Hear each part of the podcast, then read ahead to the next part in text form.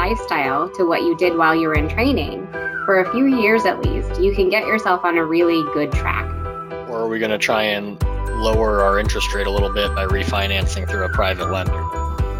You are listening to the Financial Clarity for Doctors podcast by Finity Group LLC, where we discuss the pertinent financial planning topics facing physicians and other medical professionals.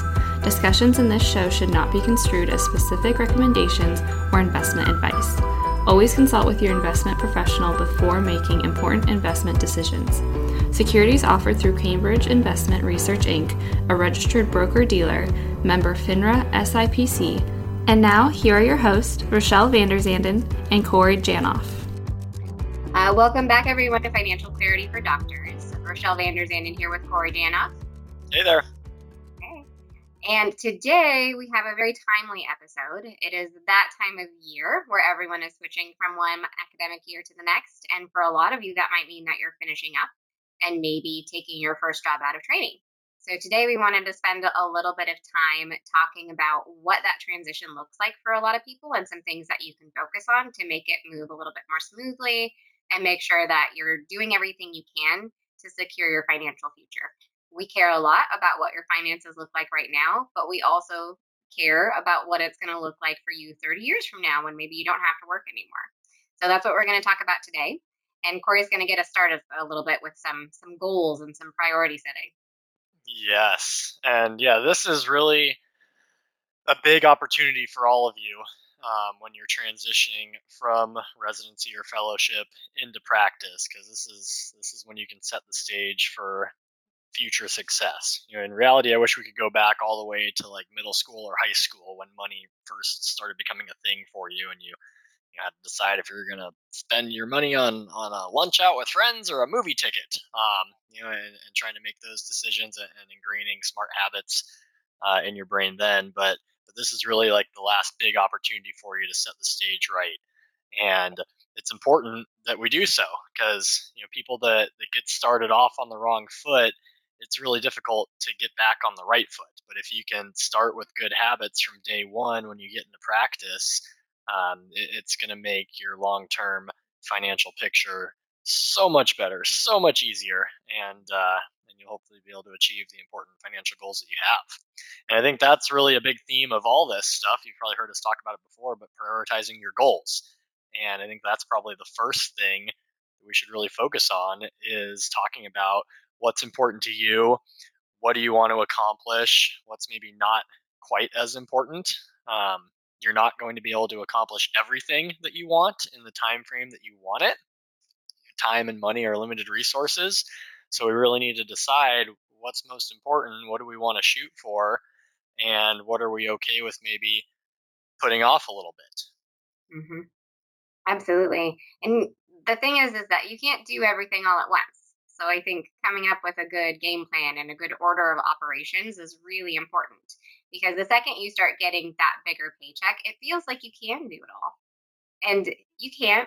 I mean, not no one can do it all at once. So just try to get a good game plan in place and we're going to try to help you do that in this episode for sure. Yeah, so really reverse your life around achieving those long term and I guess short term goals that you have. What's most important? And we'll talk about this stuff like Rochelle said, but you know, how important is paying off the student loans quickly? How important is getting that nice house? How important is being able to retire at a certain age, pay for your kids to go to college, having the vacation home, um, the golf club membership, you know, taking you know, fancy vacations, driving the nice car? What's most important to you? And how can we structure our life and our finances in order to achieve that. Um, and I was thinking a little bit before this for for some examples, and you know, probably the you know the best example I could think of just for my own life is, is going back, um, you know, to when I was in high school playing sports, and you know, I I, I was playing year round in, in various sports, you know, but but it quickly became apparent that I, I couldn't be a great student uh, a great lacrosse player, a great basketball player, a great golfer, a great soccer player, um, and you know be able to to excel in every single one of those. So it, it ultimately started narrowing down, and, and, lacrosse was my primary sport by the time I was done with high school, and you know that's where I probably put the most energy and effort in the off season practicing that one, and let some of the others slip aside. I think I, I, I realized that you know my genetic makeup, being a, a you know sub six foot person, basketball probably wasn't the, the area to focus on. You know, as, as much as I love playing it. So, um, but you know, and and grades too were obviously important. So you know, focus my energy on, on school and lacrosse, and you know, I was able to be pretty successful in both of those. And some of the other stuff wasn't as successful at. Um, but that that's okay. You know, I can live with that because I figured out what's most important to me and put my mind to that. Our finances are no different. What's most important to you?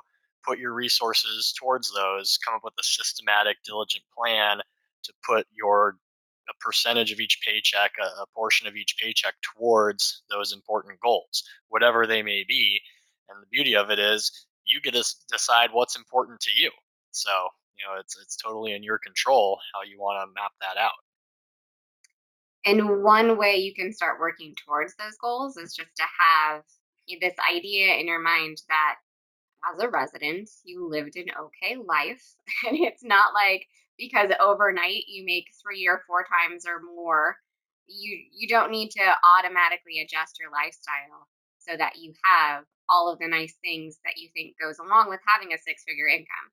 Because you don't probably need all of those things right now. So if you can convince yourself just to live a similar lifestyle to what you did while you were in training for a few years at least, you can get yourself on a really good track to being able to accomplish some of your short-term goals and be well on your way to like moving towards your long-term goals too. So I've heard a lot of people talk about like you live like a resident, live like a resident. That's like something you hear all the time. And maybe you give yourself like a slight increase in, in what your take home is, what your spending money is. But really a lot of that increased money should be going towards achieving those goals. And I think in the short term, it's really important to focus on kind of cleaning up the situation as it is. And some people are in a good spot when they come out of residency or when they come out of fellowship, but other people might have some credit card debt. You might have a lack of savings or, you know, a, a lack of any sort of cushion. So I would say that the first thing that you should prioritize is just getting yourself in a good kind of defensive position where you have some savings to fall back on if anything does happen, and where you've eliminated any really high interest rate debt. And for some people, it might take a couple of months and they're done. You know, the first couple of paychecks and that's accomplished. For other people, it might take a year or longer. But I think that is really important because that puts you in a good position to be able to achieve your long term goals too. Like if you are taking care of the short term things that are eating away at your finances, then you're in a much better place to start saving for retirement and, and building some some adequate pieces outside of that. And just because you have to live like a resident for a little while or you're choosing to live like a resident for a little while doesn't mean that you're never going to be able to increase your lifestyle. Like that will happen. And ideally, we can make that happen somewhat incrementally. Like we're not doing it overnight. We're not flipping a switch where all of a sudden you drive a fancy car and you have a bigger house. Like hopefully we can just do it a little bit at a time and make sure we're taking care of some of these other pieces of the financial picture before all of that kicks in. Because once you start making those lifestyle changes, we've talked about this before too, but it's really hard to dial it back. Like you're not wanna going to want to get to a point where you have all of the nice things that you want and then realize you're not on track to have enough money in retirement and then choose to dial back so you can save more. Like that that's really difficult to do. So try to get yourself in a good position right off the bat. Absolutely, the whole pay yourself first mentality, you know, rather than quickly jumping up and, giving money to other people, like you know, a bank for a mortgage, uh, a car dealership, uh, you know, a department store for some clothes, Amazon, whatever your your your thing is. Um, you know, really focus on what's getting back to the goals and priorities. What's important to you? Let's make sure we're we're putting enough resources towards those priorities, and then we can upgrade the lifestyle with what's left. Um, but getting getting yourself set up to achieve financial success uh, for those important things is is crucial early on. And like Rochelle said, you will be able to upgrade the lifestyle. We promise you that. A good example I have um, from from someone I was talking to recently um, doctors recently in practice, and they really didn't change their lifestyle at all they entered practice. Um, and within the first two years, roughly, they paid off over $300,000 in student loans. And that's you know, if you do the, the rough back, back of the napkin math, we're talking, you know, probably close to the equivalent of 15,000 a month going out the door towards student loan payments. You know, didn't all come at once. They would put bonus money towards that and whatnot, but you know, a pretty significant chunk of change over a couple years. And now, you know, we've got that hole. Uh, you know, we're, we're out of the debt hole and looking at uh, other important things that we want to do. And, and one of the, the dreams he's always had is to drive a Tesla. And what do you know? You can afford it now. Um, we don't have that student loan burden anymore. We're putting enough towards the other financial goals like retirement and college savings, and go nuts with what's left. Have fun. You know, we, we you deserve it if you're in a position to afford it and your other stuff is on track. I think the student loans are a really important piece of the picture just to talk about and focus on a little bit. Um, if you don't have student loans, maybe fast forward two or three minutes and don't tell your friends. But if you do have student loans, I think just having a game plan in place will make you feel so much better. And it might not be a game plan where you pay it off over two or three years. That might be impossible depending on what your student loan burden is. But if you have a plan with an end date, like you will feel so much better about where your financial situation is at and it will be in a better position. So there are a lot of different options and we've kind of talked about student loans a little bit separately. So if you ever want to listen to an entire podcast episode on public service loan forgiveness, you can do that. But when we want to like hone in on how we're going to approach the student loans, there are a few main options. One of them is that public service loan forgiveness program. So if you're working in academic medicine, that may be the best fit for you. So just make sure that you are crossing your T's and dotting your I's and doing everything you need to do and have an end date in mind. Like, when is my expected payoff time for this? if you're going to remain in that income driven plan, understand that your payment's going to go up pretty dramatically. And you should be able to do some back of the napkin math to kind of figure out what that full payment will be over the next couple of years. So be prepared for that to get into your budget because it doesn't happen right away. So I think that lures people into a false sense of like having a little bit of extra money when they're on those income driven plans because your higher payment doesn't kick in right away. So you feel like you have extra cash flow but you need to plan for that payment to go up dramatically. Um, and then the other thing that, like, if you don't qualify for public service loan forgiveness, if you work for a private employer, it may make sense to refinance your student loans. Definitely something that we want to move very carefully with because private banks are a lot less flexible than the federal government is, but it could potentially save you a lot of money over the life of your loan. It's also going to give you like a very specific payment amount and it's going to give you a very specific payoff date too. If you choose a 10 year loan, that's how long you know you may have to pay unless you put extra towards them.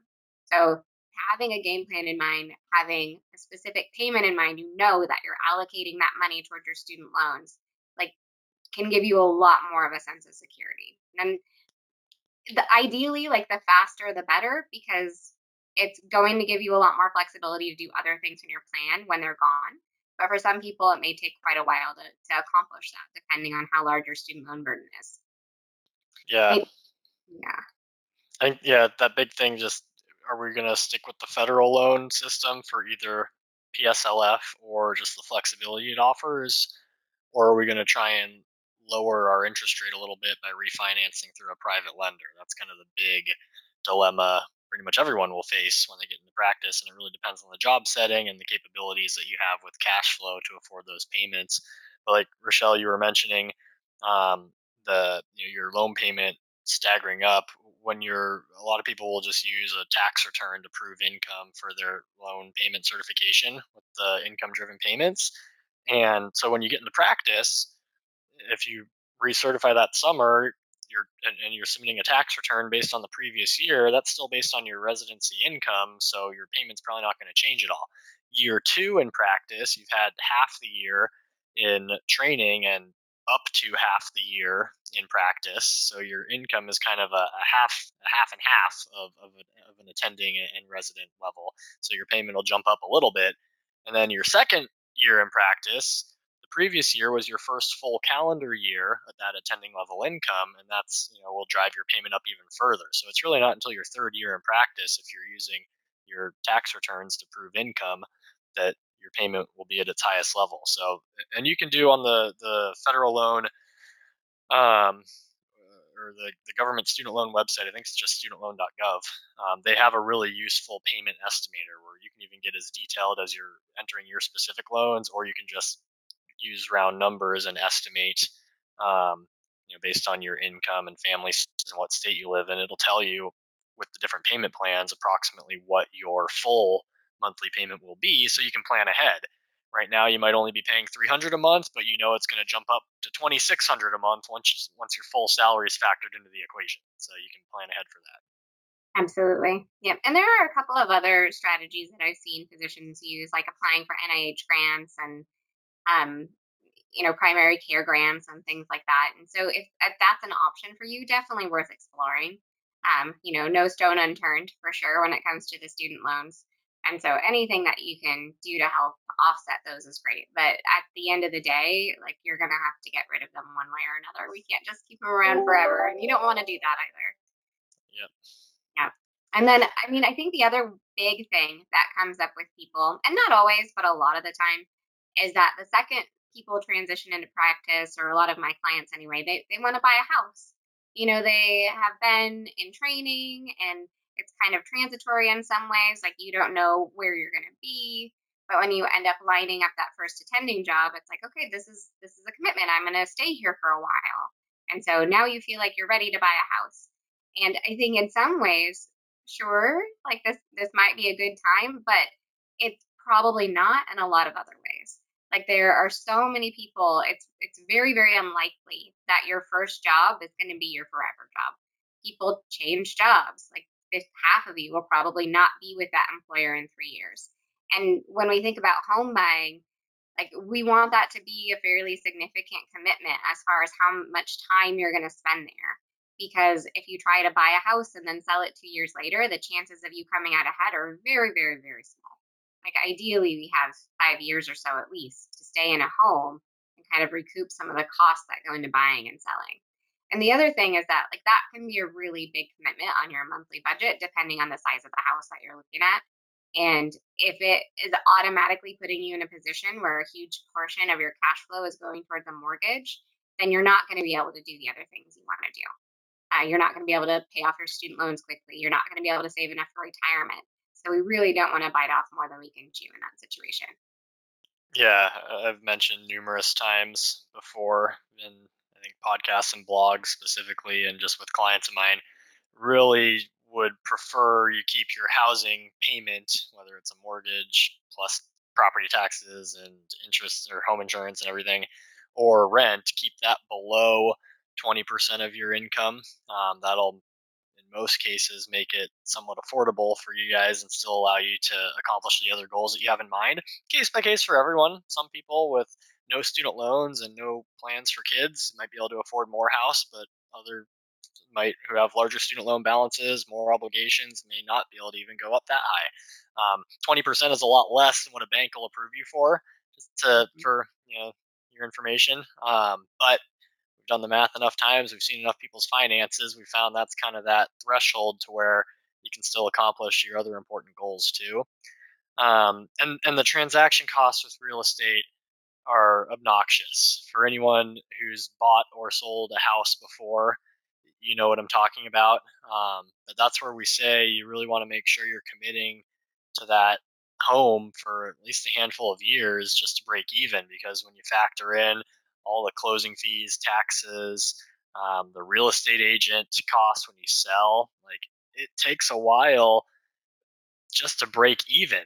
Um, and that's assuming your house maybe appreciates in value, which isn't guaranteed. So if you're buying a home right away, using one of those doctor loans with a zero or 5% down payment, and then you hate your job, you need to go take a job elsewhere, and you need to sell it in a year or two, that's going to be tough. You're going to have to pay money, most likely, to get out of that house, uh, which is never fun. So, really um, take it slowly. We know everyone wants to own a home, it's the American dream, but take it slowly. Make sure that this is where we want to be, um, and we're going to be here you know for the foreseeable future before we make that commitment because that's a pretty sizable commitment. Yeah. As far as like the bank lending, the only thing that they care about is that you can make your mortgage payments. They don't care about any of your long term goals, about college savings or retirement or anything like that. Like they're not in the business of making sure that you're okay when you're 60. So just keep that yes. in mind. And I think that, yeah, or your kid. Like, I mean, that's terrible, but yeah.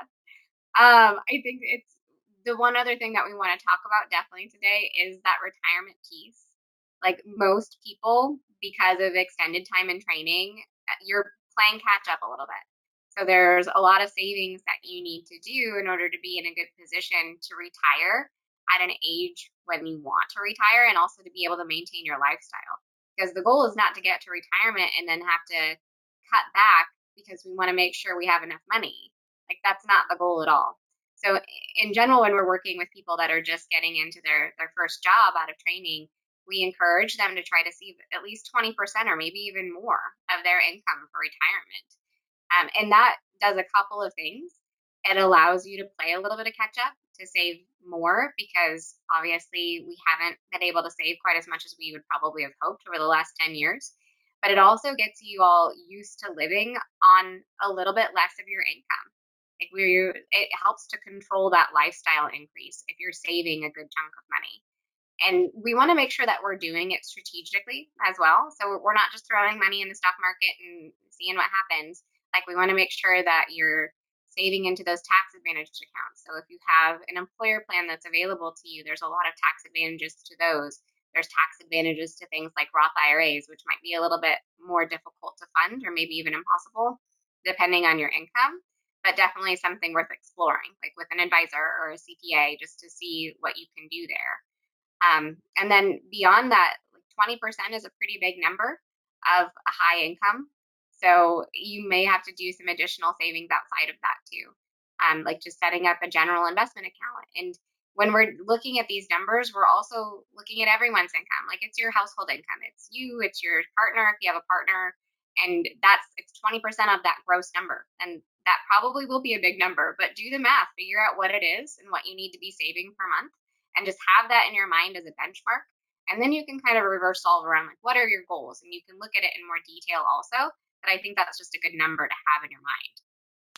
Yeah, it's a great starting point. You know, for most physicians, you're really not getting your first real jobs until your early to mid 30s, some exceptions. Um, and most of you, therefore, aren't really starting your retirement savings until your early to mid 30s. Some people get it going early in training, but for most of you, it's it's you know we're not starting until our 30s.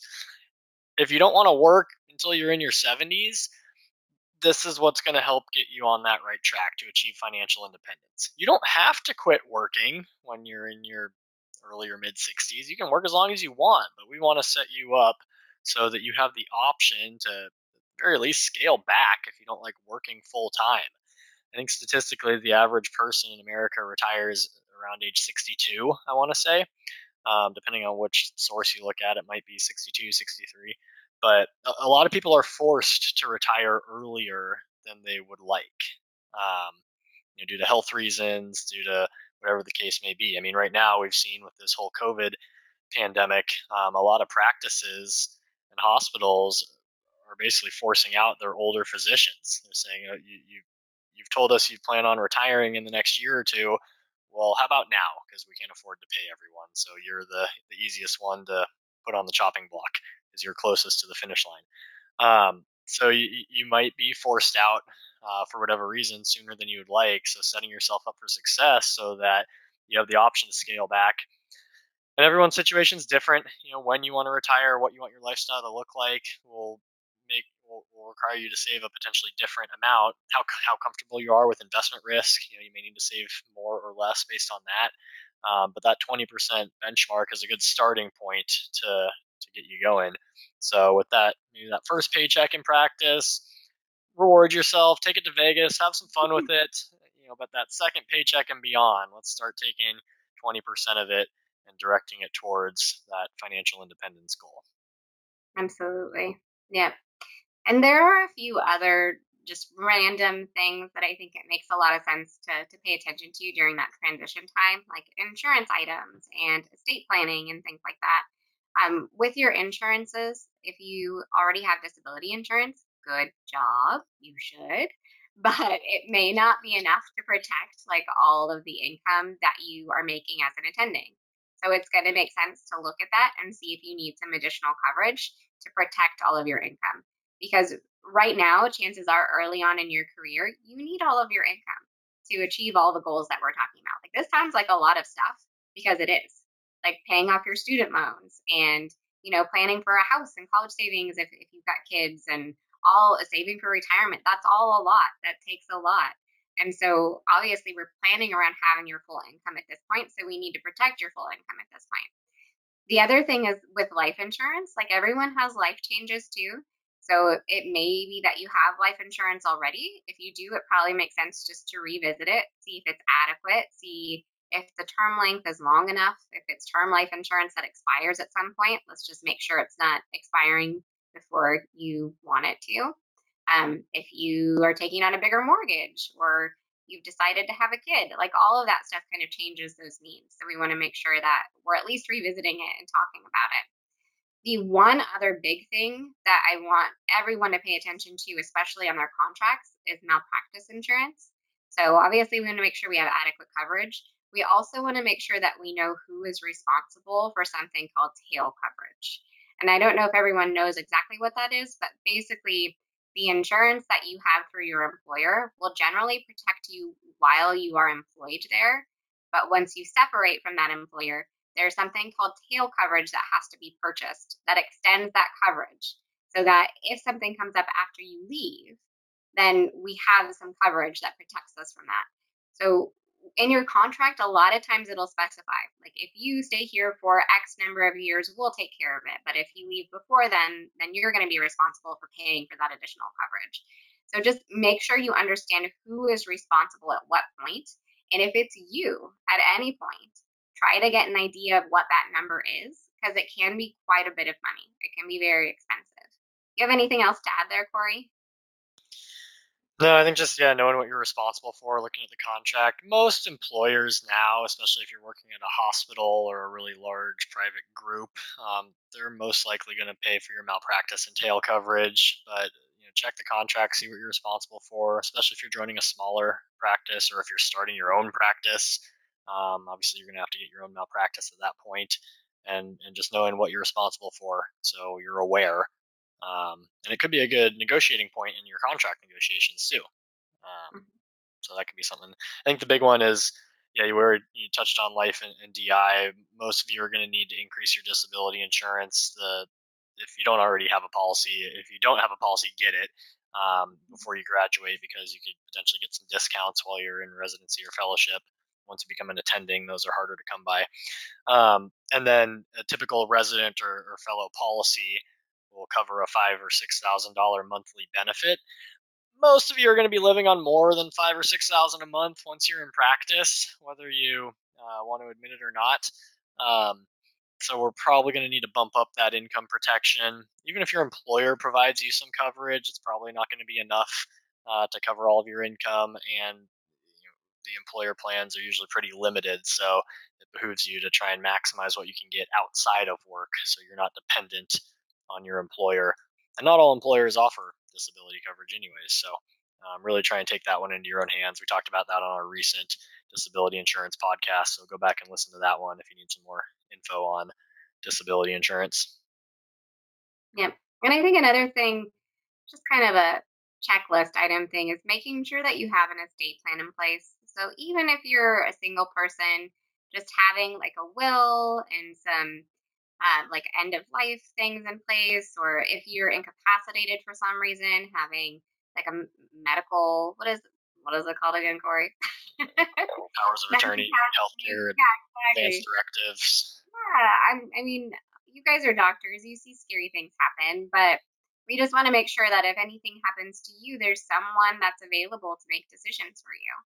Um, and and I think that's really important if you have children or a family, it's even more important because like that is the the document where you determine like who who takes care of my kids if I'm not around, if my if my partner's not around.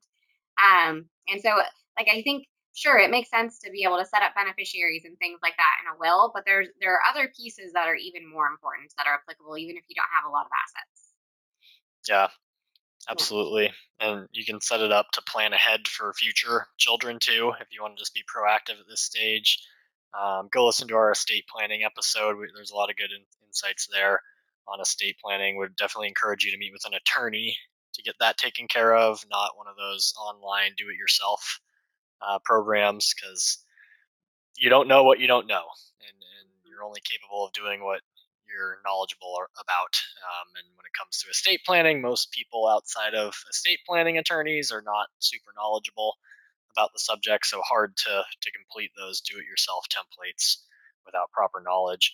And I think we might have mentioned it earlier, but just in case, an emergency fund that's even more prevalent now in 2020. You just who knows what what might happen where you need some access to cash. You never know if your job is going to be 100% secure if you're going to have to take a pay cut, if there's unexpected expenses that pop up. So having an adequate emergency reserve, ideally a minimum of three to six months worth of living expenses set aside, but whatever uh, makes you sleep well at night uh, is appropriate there.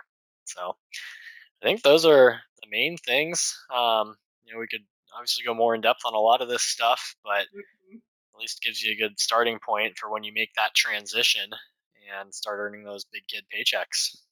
Yeah. And I think just order of operations wise, like let's build up some savings, pay off any bad debt. And by bad, we mean high interest rate, let's say 7% or higher. Let's get credit rid of that. Cards, yeah, credit cards, personal loans, furniture stuff, like anything like that. Let's just get rid of it. And then let's focus in on getting a long term game plan in place for the student loans and retirement savings and revisiting things like insurances and the will. And, you know, if you want to buy a house, making a game plan for that too. Yeah. So having a plan in place, it doesn't have to be the most detailed plan, but just mm-hmm. a, a, a, some loose plan in place for how to how you're going to accomplish your goals. It's a lot easier to get where you want to go if you've got uh, a map that, or a, an itinerary of how you're going to get there. So, what road are you going to take? Um, roughly, how long is it going to take? Uh, you know, what are what are the resources you're going to devote to it? And have that preferably written down so you can refer back to it if need be. And just the more you can set it on autopilot, the better. So automate as many things as you can. Automatic deposits to your investments, to your debts. Um, the more you can automate, the, the more idiot proof it is. Mm-hmm. Automatic transfer to a savings account, yep. all that kind of stuff. Absolutely. And don't feel like you're setting a, a, plan in stone. Like we're not we're not doing that. If you need to revisit it, you can make changes in the future. So I think that's one thing that that catches people once in a while is they feel like they can't commit to something in particular. Well, you can change it later if you need to. So don't worry too much about that. Absolutely. None of this stuff is permanent. I mean, the house part is probably the most permanent thing that we've talked about here. Um, you know, the hardest to adjust or get out of if you regret the decision. But uh, I'll tell people with retirement plans at work all the time, hey, just get enrolled, start maxing it out. I know it might feel like a, a, lot that you're putting in there, but if it is too much, you can always go change it. You can lower the contribution rate if you find that you're putting more than you can afford in. So the hardest part is just pushing the button on the on the keyboard to, to say okay. So just try it, rip the band-aid off. You can always put the band-aid back on if you have to. So mm-hmm easy to adjust. And that's where review meetings are important. You know, we we really try and pin our clients down at least a couple times a year to make sure that we're reviewing the overall plan, accounting for any changes that occur. So just preventative maintenance, treat it like going to the dentist just twice a year, once a year at a minimum, revisit your financial goals, how you're on track to achieving those goals and, and adjust things if needed along the way. Mm-hmm for all of you that are getting started in that first like big kid job, congratulations. I'm sure it's really exciting and a little bit scary, but it's going to be great. Yes. Enjoy. Good luck. Talk to you again next time. We would love to hear your feedback and suggestions for future topics you'd like us to cover. You can get in touch with the show by emailing podcast at thefinitygroup.com or by following Finity Group on Facebook, Twitter, Instagram, LinkedIn, and YouTube at Finity Group LLC. You can follow me on Twitter at Corey Janoff CFP, Instagram at Corey Janoff, or on LinkedIn under my name, Corey Janoff. You can follow me on Twitter at Rochelle Finance or on Instagram, Vanderzanden Rochelle, or on LinkedIn under my name, Rochelle Vanderzanden. Check out all of the podcast episodes on the finitygroup.com slash podcast, on our Finity Group YouTube channel, or your favorite podcast app. And don't forget to check out our financial clarity blog at thefinitygroup.com slash blog. Thanks for listening to this episode of Financial Clarity for Doctors by Finity Group LLC.